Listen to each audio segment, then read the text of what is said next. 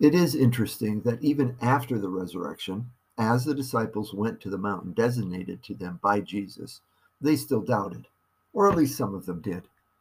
We often read past what Matthew wrote in Matthew 28, verse 16, to get what follows the Great Commission. However, in verse 16, Matthew used the same word here for doubt that he used when Jesus pulled Peter back to the surface of the water after Peter had walked on the water.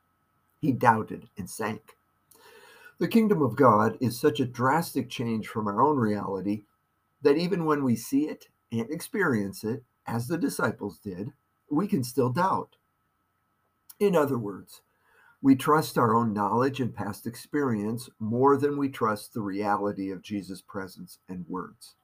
Peter, the fisherman, knew that men do not walk on the water, but he was walking on the water.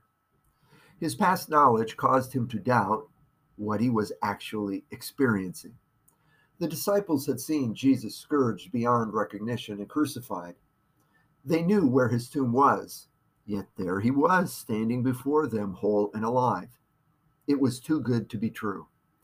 Even though they had witnessed Lazarus being called from the tomb, it was difficult for them to fathom and completely believe that Jesus was truly alive.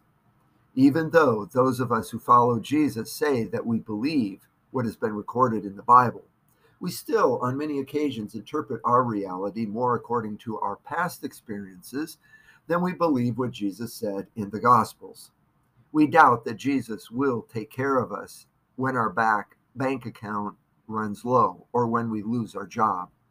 We doubt that relationships can and will be restored after an emotional conflict has torn them apart. We doubt whether Jesus really heals diseases like he did in the Gospels because we tell ourselves that was just for the first century. Then we find ourselves, just like Peter, sinking in the water because everyone knows men don't walk on water. Or we are like the disciples worshiping Jesus, yet doubting at the same time. In those moments, we reach out to Jesus as sinking Peter did, asking him to draw us back to the surface so that we can once again walk above the wind and the waves of our circumstances.